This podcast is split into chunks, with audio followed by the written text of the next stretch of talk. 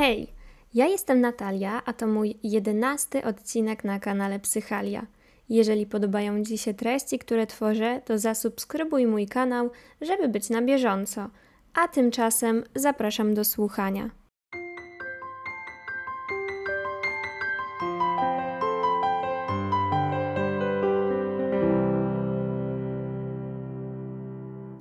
Od krytyka do wspierającego sojusznika. Jak poradzić sobie z destrukcyjnymi myślami? Dzisiaj chciałabym powiedzieć Ci o zmianie destrukcyjnych myśli na takie, które będą dla Ciebie wspierające.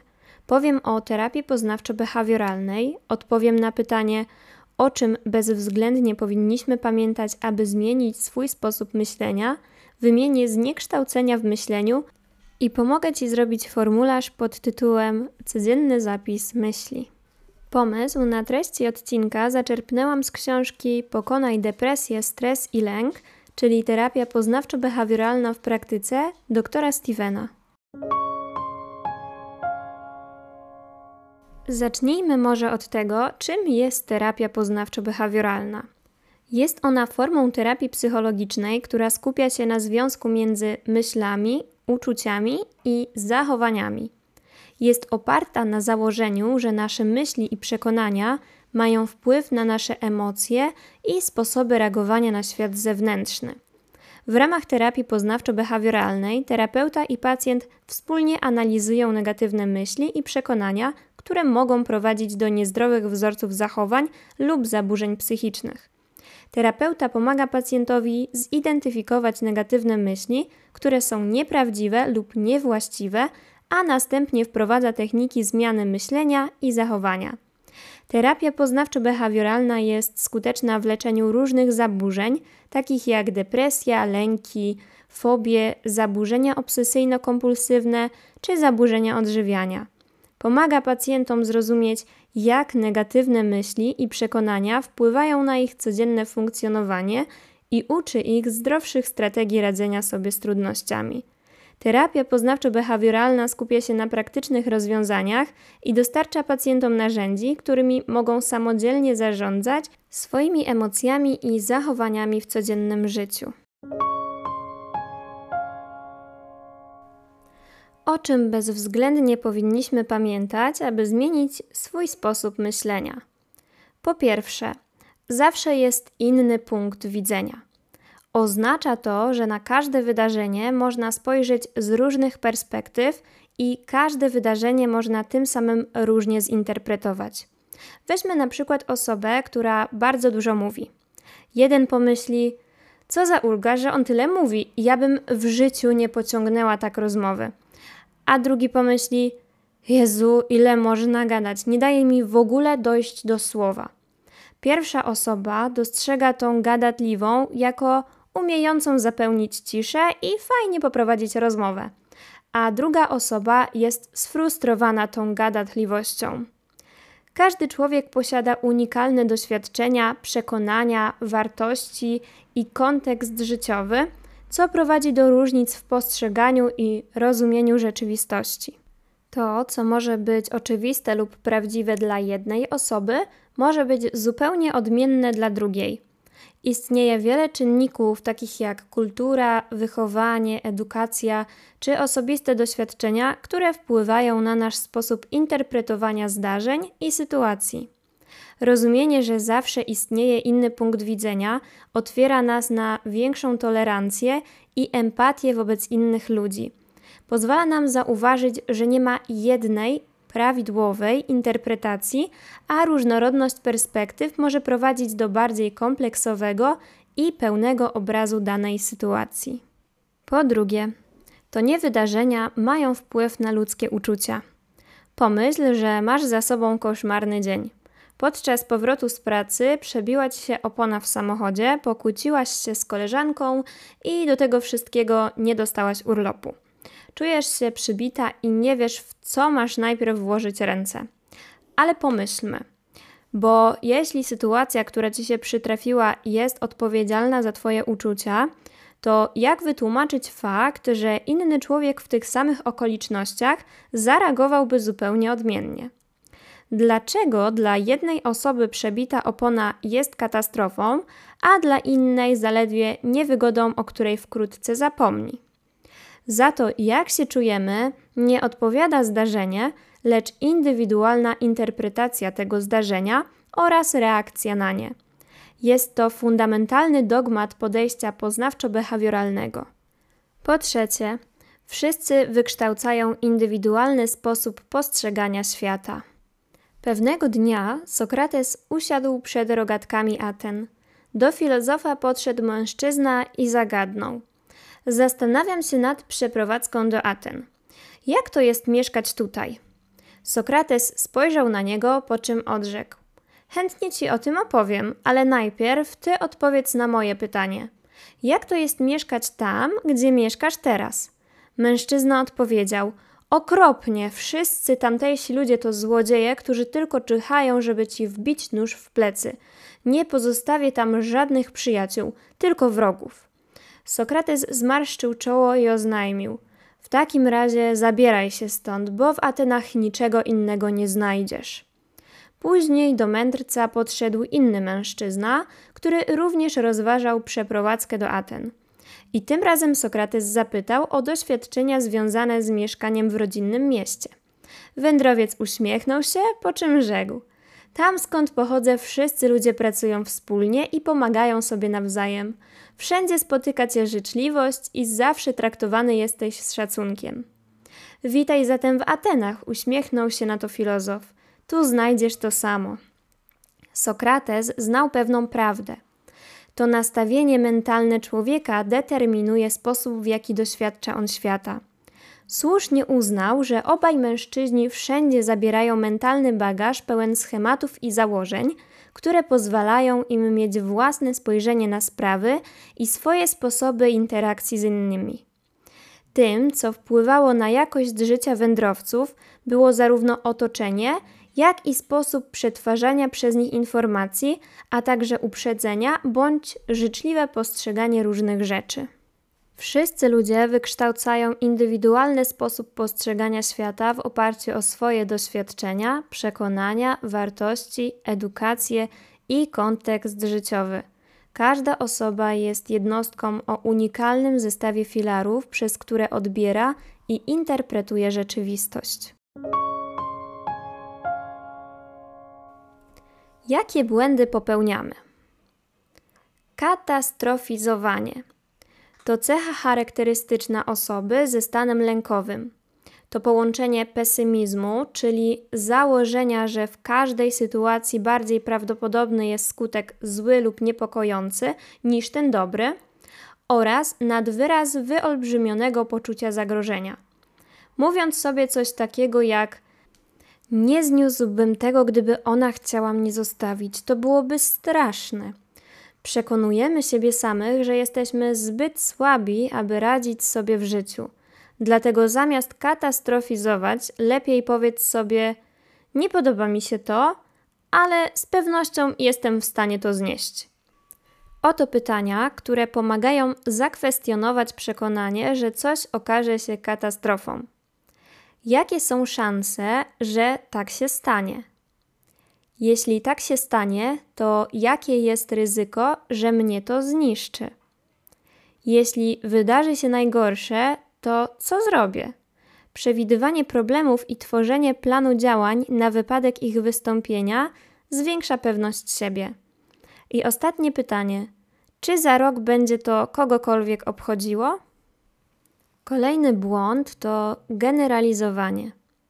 Mężczyzna przegrywa w skrable i myśli: Jak zwykle, nigdy nie udaje mi się niczego wygrać. Młodej dziewczynie ktoś dokucza w szkole, więc wysnuwa wniosek: Nikt mnie nie lubi. Jest to wysnuwanie wniosków na podstawie pojedynczego, nieprzyjemnego doświadczenia lub wyrywkowej informacji. Jeśli zauważysz, że często używasz pojęć typu nigdy, zawsze, każdy, nikt, to prawdopodobnie również jesteś podatny na tego typu myślenie. Jak przestać generalizować? Szukaj wyjątków w regule. Teraz przegrałeś w Scrabble, ale tydzień temu wygrałeś w Monopol, więc nie mów, że nigdy nie wygrywasz. Dzisiaj nie poszedłeś na siłownię, no ale wczoraj zrobiłeś super trening, więc nie mów, że nigdy ci się nie uda zdobyć wymarzonej sylwetki. Bądź dla siebie wyrozumiały i zauważaj, co ci się udaje. Czytanie w myślach. Prawda jest taka, że nie możesz wiedzieć, co myśli inna osoba, jeśli ci tego sama nie powie. Przykładowo, Jan założył, że grymas na twarzy szefa oznacza, iż przełożony jest na niego zły i przez cały dzień chodził przerażony. A mógł przecież zweryfikować swoje założenie, po prostu pytając: Szefie, czy jest pan na mnie zły? Kolejny błąd to stwierdzenia typu powinnam, powinienem, nie wolno mi, muszę. Stwierdzenia dotyczące obowiązków i powinności są to wymagania, jakie sami sobie narzucamy. Muszę być idealną żoną. Nie wolno mi się pomylić. Powinnam była to przewidzieć. Nie wolno mi się teraz smucić. Takie stwierdzenia wcale nas nie motywują, a sprawiają, że czujemy się jeszcze gorzej. Zamiast kazać lub zakazywać, spróbuj. Byłoby miło, gdybym tak zrobiła. Chcę to zrobić, ponieważ wyjdzie mi to na dobre. Zastanawiam się, jak mogłabym się nie pomylić. Piąty błąd to nieuzasadnione wnioski. Nieuzasadnione wnioskowanie jest destrukcyjnym wzorcem myślenia, w którym dochodzimy do wniosków lub przekonań na podstawie niewystarczających lub błędnych dowodów. Wiem, że nie będę się dobrze bawić. Wiem, że mi się nie uda. W pewnych okolicznościach zakładamy najgorsze bez sprawdzania dowodów. Co zrobić, aby ograniczyć nieuzasadnione wnioskowanie i budować zdrowsze podejście do myślenia? Świadomość myśli. Zwracaj uwagę na swoje myśli i zauważaj, gdy wyciągasz wnioski na podstawie niewystarczających informacji. Pytaj się siebie, czy masz wystarczające dowody i fakty, aby poprzeć swoje przekonania. Poszukiwanie faktów. Zbieraj więcej informacji i bierz pod uwagę różne perspektywy. Unikaj opierania swoich wniosków tylko na subiektywnych przekonaniach. Otwartość na inne możliwości. Przypominaj sobie, że istnieje wiele innych możliwych wyjaśnień i scenariuszy. Nie skupiaj się wyłącznie na negatywnych interpretacjach. Komunikacja i klarowanie. Jeśli masz wątpliwości lub niezrozumienie, zadawaj pytania i komunikuj się z innymi ludźmi. Unikaj zakładania, że wiesz wszystko na temat ich intencji czy motywacji. Kolejny błąd to fantazjowanie, czyli oczekiwanie idealnego życia.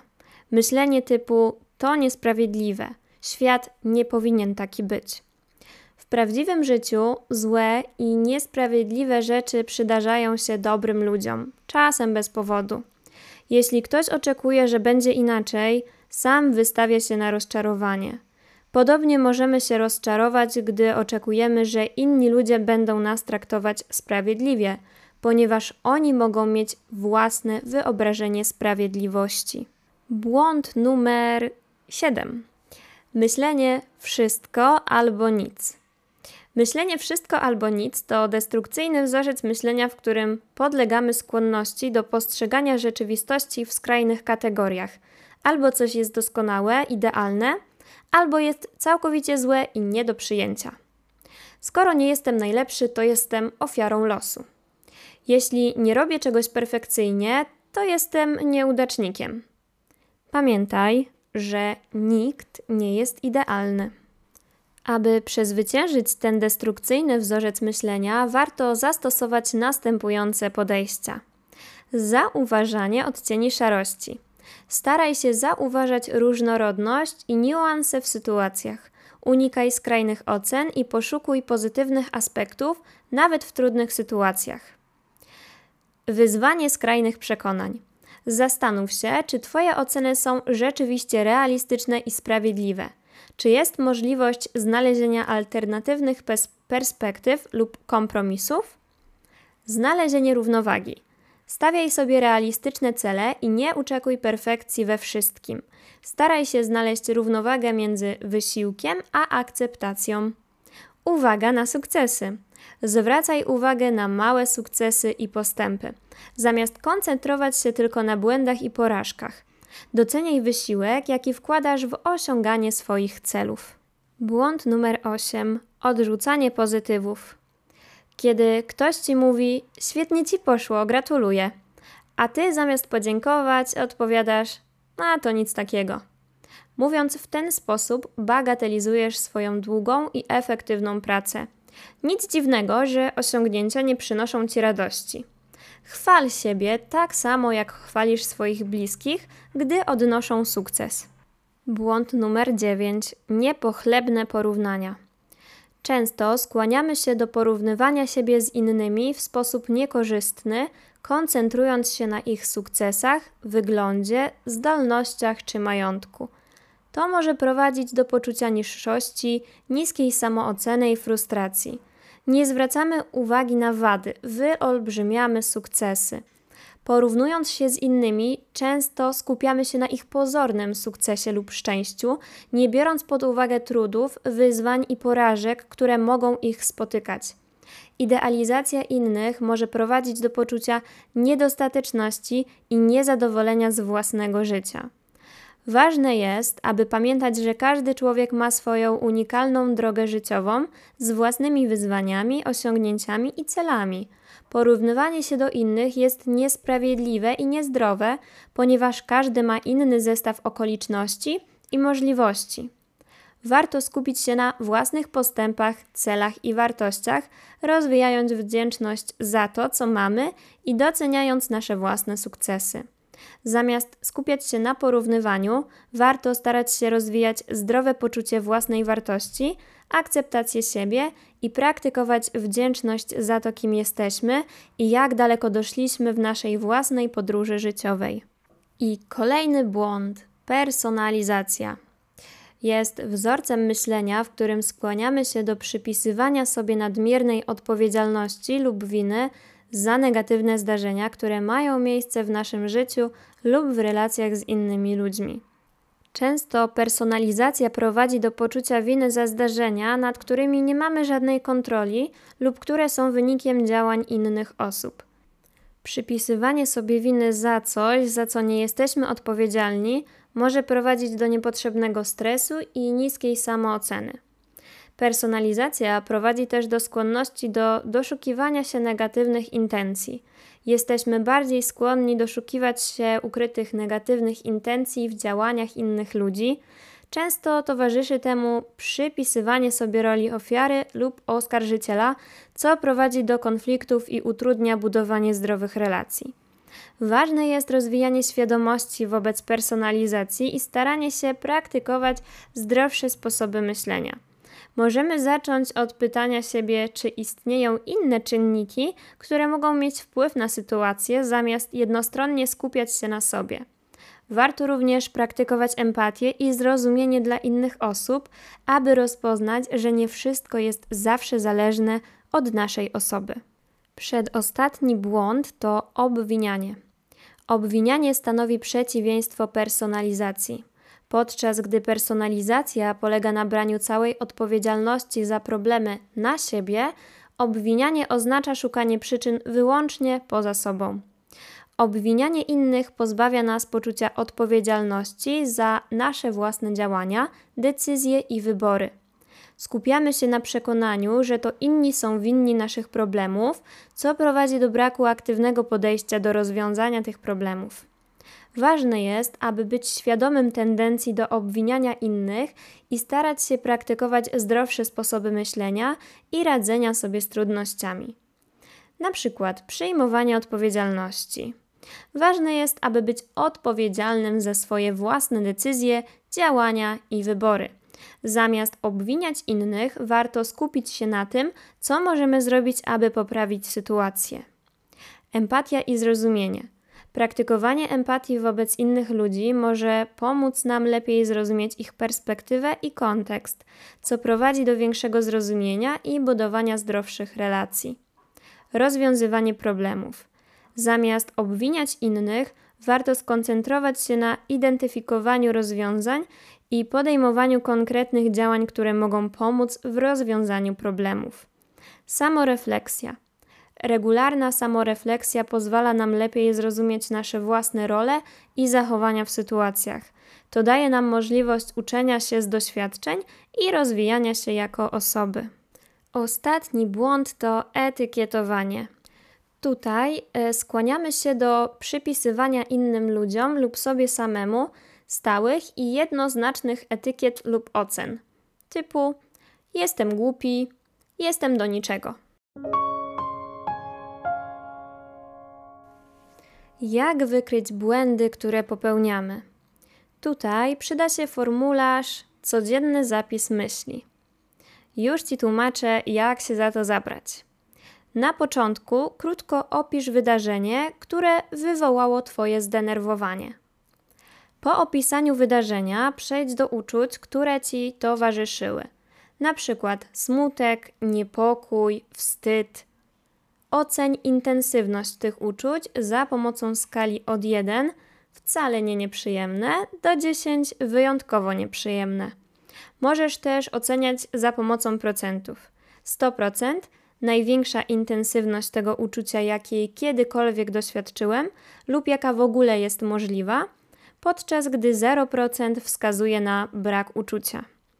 Następnie wypisz myśli automatyczne, jakie pojawiły się w Twojej głowie. Oceń stopień, w jakim uważasz każdą z nich za wiarygodną, za pomocą tej samej skali, yy, w jakiej ocenialiśmy intensywność yy, uczuć. Następnie wypisz rozpoznane zniekształcenia w myśleniu. Kolejno sformułuj odpowiedź na każdą zniekształconą myśl automatyczną. Ostatnim krokiem jest ponowna ocena intensywności uczuć. Dam Ci przykład. Wydarzenie nie zdałam egzaminu. Uczucia. Przygnębienie, poczucie bezwartościowości. Intensywność uczuć.